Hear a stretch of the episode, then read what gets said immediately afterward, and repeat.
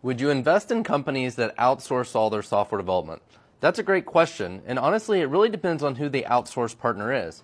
I've seen it work really, really well, and I've seen it work extremely bad. And usually you hear about all the horror stories. If you go on LinkedIn and you talk to fractional CTOs, and other companies, there'll be lots of them that'll tell you how they bailed out all these outsourcing projects that didn't work very well. As an investor, I'd actually like to see companies that are leveraging outsourcing because they'll make better use of my money. But on the other hand, I don't want to see them outsource all of their software development. They should have that experience and expertise in house as well. I want to see a hybrid team. I want to see them have a lead developer. Maybe they have a CTO, maybe they don't a product owner, and then if they want to use outstaffing and do some staff aug and hire some additional developers to help, that's great. I get it. They don't have an unlimited budget. They're trying to make this thing work, and I want to see them make the most of my capital as well. Shortcast Club